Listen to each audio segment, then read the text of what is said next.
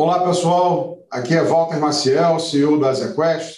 Estou aqui com os meus sócios, Marco Mack, que é o head da nossa área macro, Alexandre Manuel, nosso economista-chefe, e vamos fazer aqui o nosso podcast é, macro de maio de 2021, falando a respeito do desempenho dos nossos fundos em abril e também sobre o cenário macroeconômico. É o primeiro podcast que nós fazemos já com o time da MZK, é, que veio aqui é, é, se associar ao nosso time macro.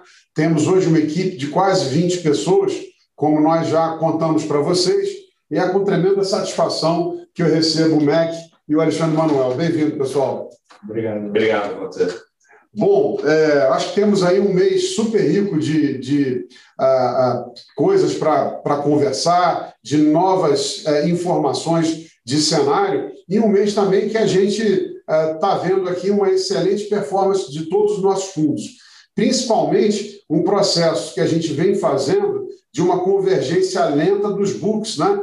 para que tanto os fundos é, multi e multimax e MZK comecem a trabalhar com books muito parecidos. A gente teve um desempenho muito positivo de todos os fundos em abril, o MZK com uma performance é, bastante superior, mas a gente vê que do meio de abril, como a gente conversou com todos os clientes que ia fazer um ajuste é, de uma maneira responsável, disciplinada e gradual, esse ajuste vem sendo feito e nos últimos 20 dias a gente já viu uma convergência é, dos livros e uma convergência, né, Mac? Principalmente de performance muito grande. Quer contar um pouquinho sobre isso? Sim, foi isso mesmo. Né? Desde que a gente chegou aqui, a gente tem conversado bastante, a equipe da MZK com a equipe uh, da ZQuest, e o cenário desde o início não era muito diferente, era muito parecido, uh, era mais uma questão de ter convicção, mais convicção ou menos convicção. E conforme as conversas foram uh, andando,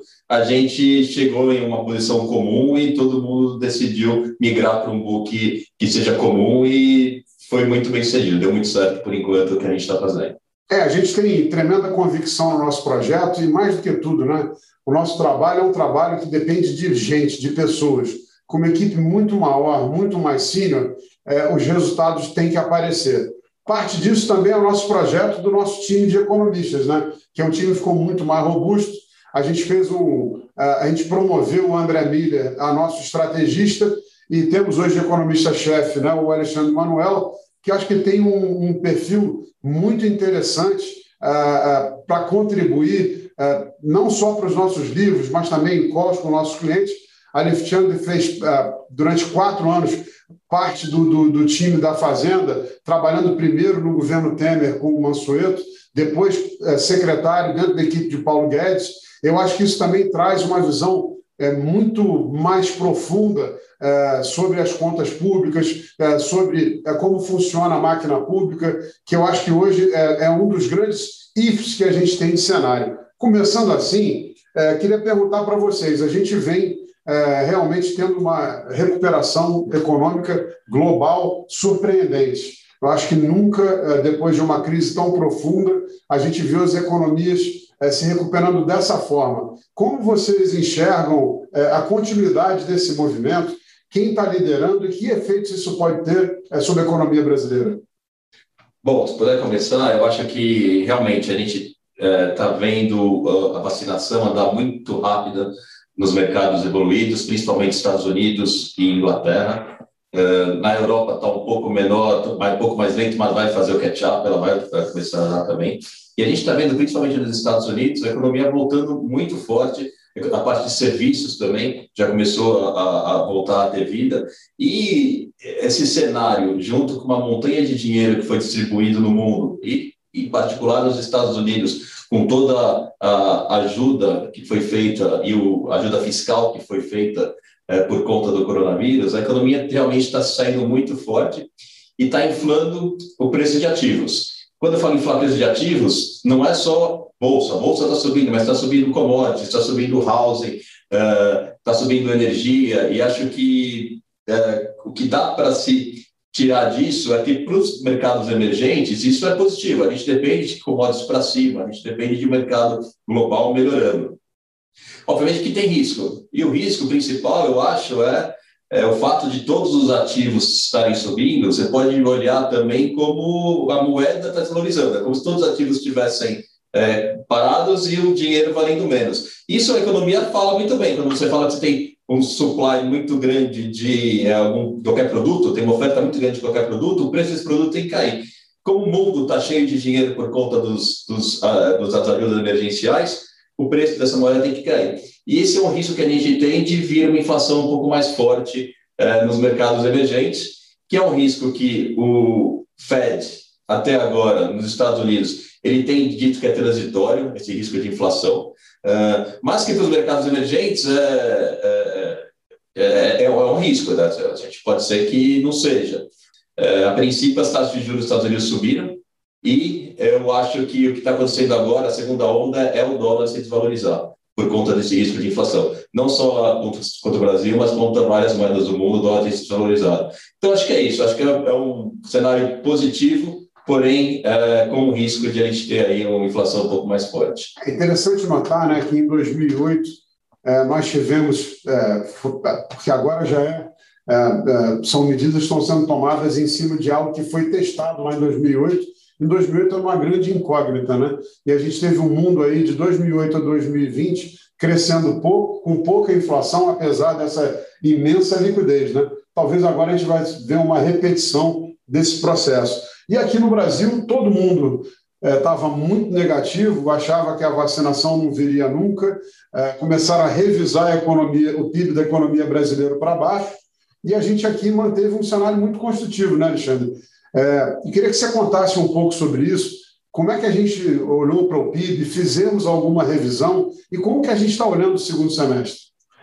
Ah, o processo de vacinação, apesar de ter começado de maneira muito morosa, ele tem andado bem. A gente acredita que a faixa etária até de 60 anos vai conseguir ser imunizada até o final de maio. Então, se acontecer o que aconteceu com o Manaus, que é o nosso caso básico, a gente vai ter junho, julho, realmente com as curvas de óbito, de internação despencando bem.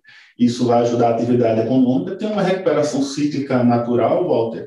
E também a gente vê, enxerga os programas anticíclicos keynesianos feitos pelo governo, embora a equipe com viés liberal assim não goste de, de, explicitar, mas a gente vê que eles funcionaram, o Pronamp, o BEM e as pessoas, muito mais é, do que é divulgado, porque quando o governo ajudou ali as empresas é, e também ajudou o, a, aos trabalhadores, a, no sentido deles não serem demitidos, aquilo gerou, de certa forma, uma inércia. E agora, com essa continuação do programa, eles tendem também a suavizar a flutuação da atividade econômica. Eu acho que isso é pouco falado, né? Quer dizer, o Brasil, no passado, primeiro, nem tinha condições é, de reagir à crise dessa maneira, de uma maneira anticíclica.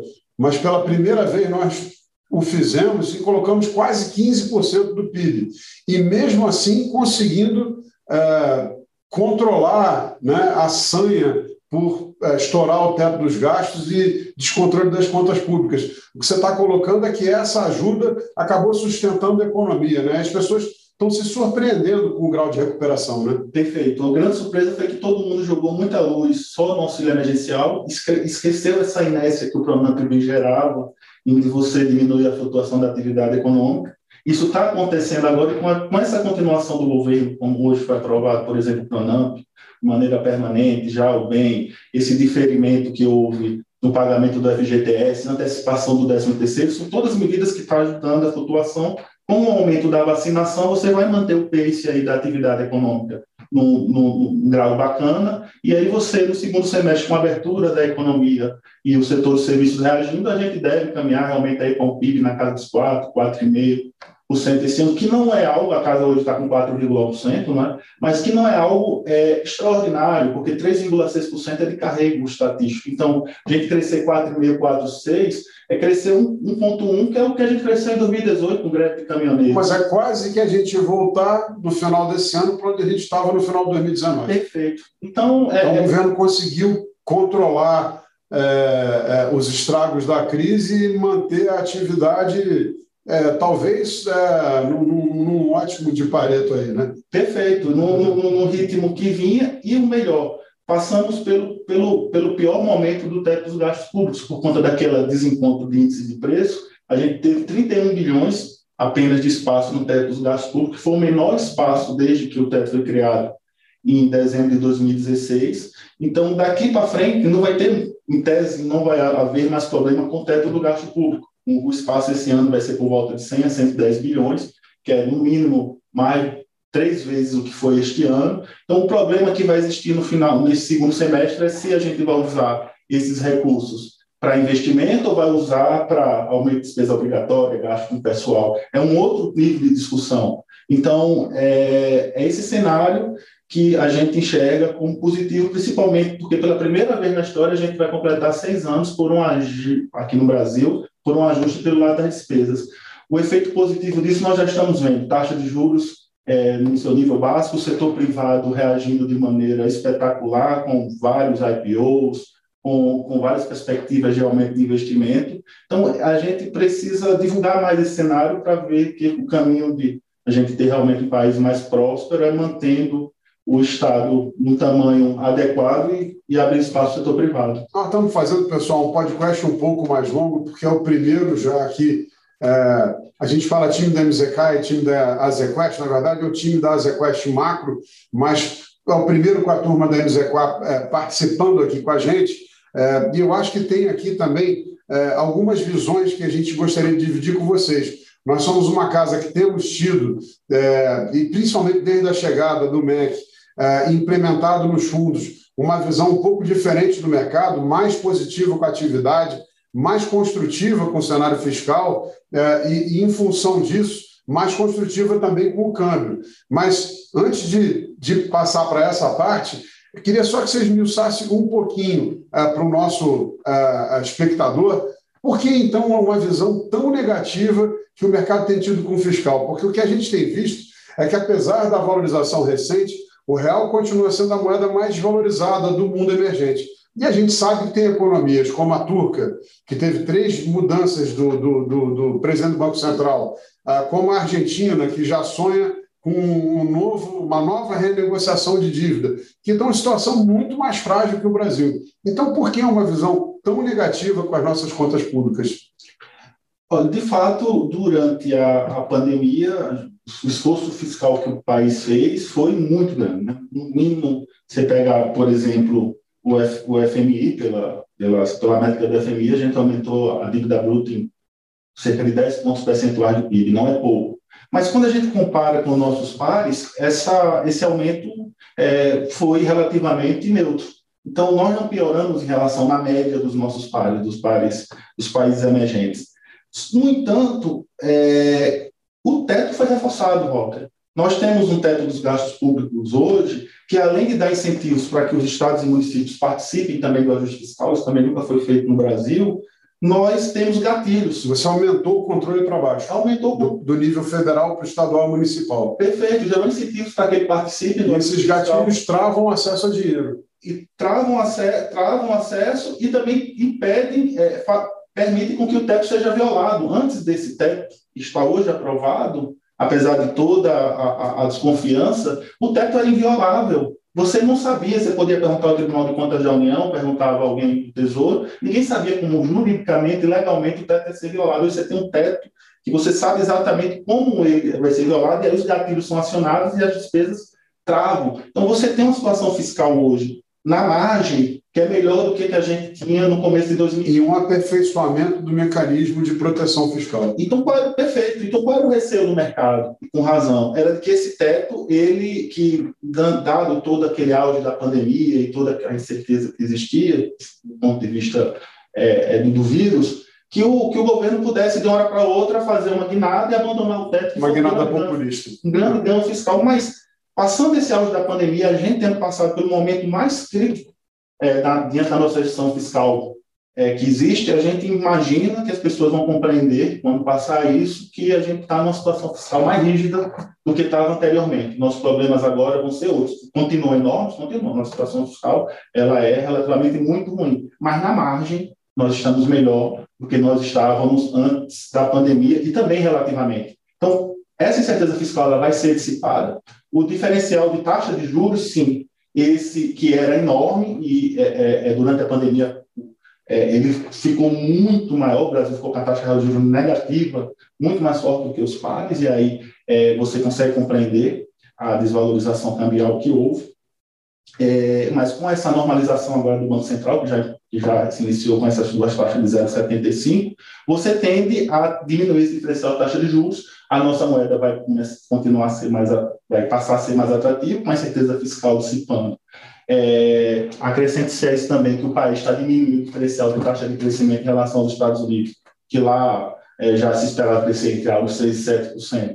O Brasil estava 2,5%, 3%, agora a gente está caminhando para os 4% a 4,5%. Então, quando a gente junta esse, esse conjunto de coisas. O relativo fica melhor. O relativo fica melhor. A gente está acreditando na apreciação do câmbio não depreciação. Além do, do, do, termo de troca, que para a gente melhorou muito com essa de commodities, e isso deveria ser um motivo também para a valorização. Sim, a gente está vendo, a gente tá vendo. Então, a gente está vendo uma conta corrente que a gente não via há pelo menos seis anos, né? Uhum. E aí eu te perguntar, Mac, eu acho que são essas duas variáveis. Primeiro, o que, que a gente espera de, do Copom de juros para o fim do ano e como você está olhando a moeda?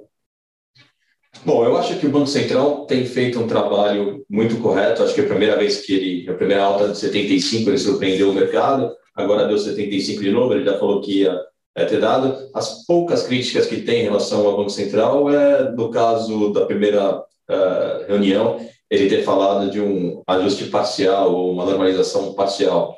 Eu acho que é, o Banco Central ele costuma ser muito transparente e ele acredita realmente que sendo transparente ele vai fazer com que os juros de longo prazo seja menor. Mas é, duas críticas que fizeram. A primeira é quando ele colocou a questão do Ford Guidance, falando que as taxas de juros iam ficar muito tempo baixa. E ele, em algum momento, ele teve que tirar isso e subir rapidamente. E se ele não tivesse isso, talvez ele conseguisse ter subido as taxas de juros antes e aí a gente talvez já tivesse num momento de normalização maior. A gente deve fechar esse ano com inflação muito alta, em torno de 5%, ano que vem já está desancorando um pouco, já está um pouco acima de 4% para algumas pessoas. É, então, é, eu acho que é, poderia ter começado antes. Falar agora é mais fácil né, do que falar antes. Antigamente era difícil. Tinha uma série de riscos. Né? Isso não é uma crítica. Quero deixar claro que isso não é uma crítica para o Banco Central. É só uma questão do que o fato de você ser muito transparente às vezes te prende um pouco. E agora ele também tá, tem falado dessa questão da normalização parcial e talvez ele não consiga fazer isso. Por mais que ele queira e seja transparente, talvez ele não consiga.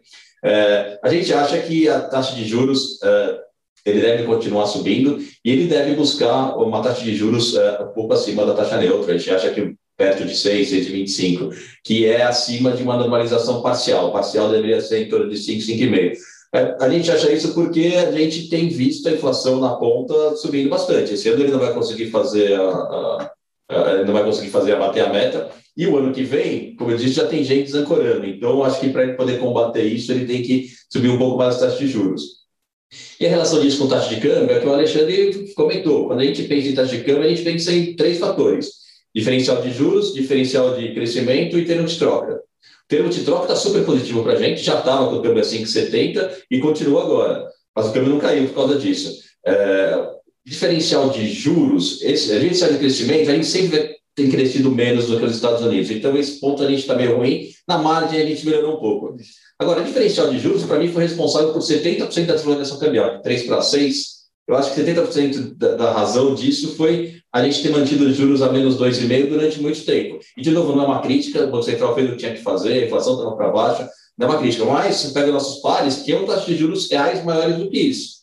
E a gente é um país muito. A gente sempre foi um país exportador de juros. Todo mundo entrava aqui para ganhar taxa de juros. De repente, a gente vira um país em que a, a gente, além de oferecer um risco muito grande, está pagando negativo, todo mundo sai. Então, pessoal, o que ele está falando é que começa a voltar com essa normalização dos juros no Brasil, o carry trade. O carry trade. Começa a ficar interessante trazer dinheiro para cá e deixar é, no juro local, é, principalmente quando a gente começa a enxergar os juros acima de 5% no final do ano. Né? Exatamente, exatamente. Então é isso. Eu acho que a gente melhora em termos de troca, melhora a diferencial de juros e na margem a gente crescer um pouquinho mais e ajuda também no câmbio. Então a gente está construtivo para câmbio. E aí, falando nisso, o MZK dinâmico está entregando 10% quase em 12 meses, é, são é, quase cinco vezes é, o CDI. É, no ano, quase três vezes o CDI, 1,90%, e só no mês de abril rendeu 1,14%. são desempenhos aí fabulosos e muito consistentes. Quais são as nossas apostas aí, olhando para frente? Ah, a gente continua, a gente tem as apostas principais são em é, dólar real, é, real contra alguns pares para se proteger, então a gente tem real contra um pouco de México, real contra um pouco de ZAR, que você se protege um pouco de um risco offshore, dado que o, o câmbio, quando você olha para uma par de moeda, para uma moeda, você tem que olhar para o par dela. Quando você olha para o real, você tem que olhar para o real contra o dólar. É, a gente acha que o real pode se valorizar tanto por conta do real, que é tudo isso que a gente falou, como por conta do dólar. Se o Fed continuar sendo um pouco leniente, a inflação começar a subir, a gente acha que o dólar pode se, se, se, é, se desvalorizar em relação a todo mundo. Mas ter o risco de o Fed começar a ser um pouco mais rock. E aí todas as moedas emergentes se desvalorizam. Então você faz esse hedge contra outras moedas e pega a idiosincrasia do, do real. Então a gente está no real contra as moedas também. Quer dizer, no final é apostar que é, fora a paridade com o dólar, o real está muito atrás das outras emergentes. Exato. Então, apostar no real contra as emergentes é mais seguro. Mais seguro. Equities a gente tem, Brasil ainda, por todos os motivos aqui. O equity é um play de crescimento que a gente tem, que a gente acha que vai ser maior, mas é uma, a gente tem uma posição menor do que no real. Taxa de juros, a gente está zerado, a gente está só operando taticamente. É, por motivo assim, a, a curva está muito empinada, eu acho que tem prêmio, mas quando você tem um ciclo de, de tightening, você nunca sabe onde vai parar, primeiro. E o segundo ponto é que, dado toda essa é, expansão fiscal que o governo fez no ano passado, esse ano, por conta do Corona Voucher, a dívida pública está muito alta. E o Tesouro tem que rolar essa dívida toda semana, ele roda via leilões de títulos públicos. Isso faz com que o técnico do pré fique ruim, porque tem sempre um tomador lá é, vendendo papel toda semana. Então, a gente acha que o técnico é ruim, não vale a pena ficar. Fora isso, a gente tem posições é, menores de commodities, a gente tem cobre, tem ouro, é uma questão desse, é, dessa economia global que está acontecendo, dessa... Mostrando aí a versatilidade né, dos fundos macro e a capacidade de, aportar, de apostar em uma série de ativos. Bom, pessoal, foi um prazer estar aqui com vocês a primeira vez aqui é, com o MEC e com o Alexandre Manuel. Queria convidar vocês a seguir a gente nas nossas redes, eh, no Instagram, no LinkedIn. Se quiserem mais informações, entrem no nosso site, procurem a nossa área comercial e nós estamos à disposição aí para esclarecer mais dúvidas. E muito satisfeito de dividir com vocês é, esses resultados iniciais muito animadores de um movimento que a gente tem feito aqui de fortalecimento do nosso time, da nossa equipe, da nossa empresa. Obrigado, obrigado a vocês pela participação. Obrigado, você. Um abraço a todos, fiquem bem é, se cuidem, reta final de maratona, nada de indisciplina. Estamos chegando. Obrigado, um abraço.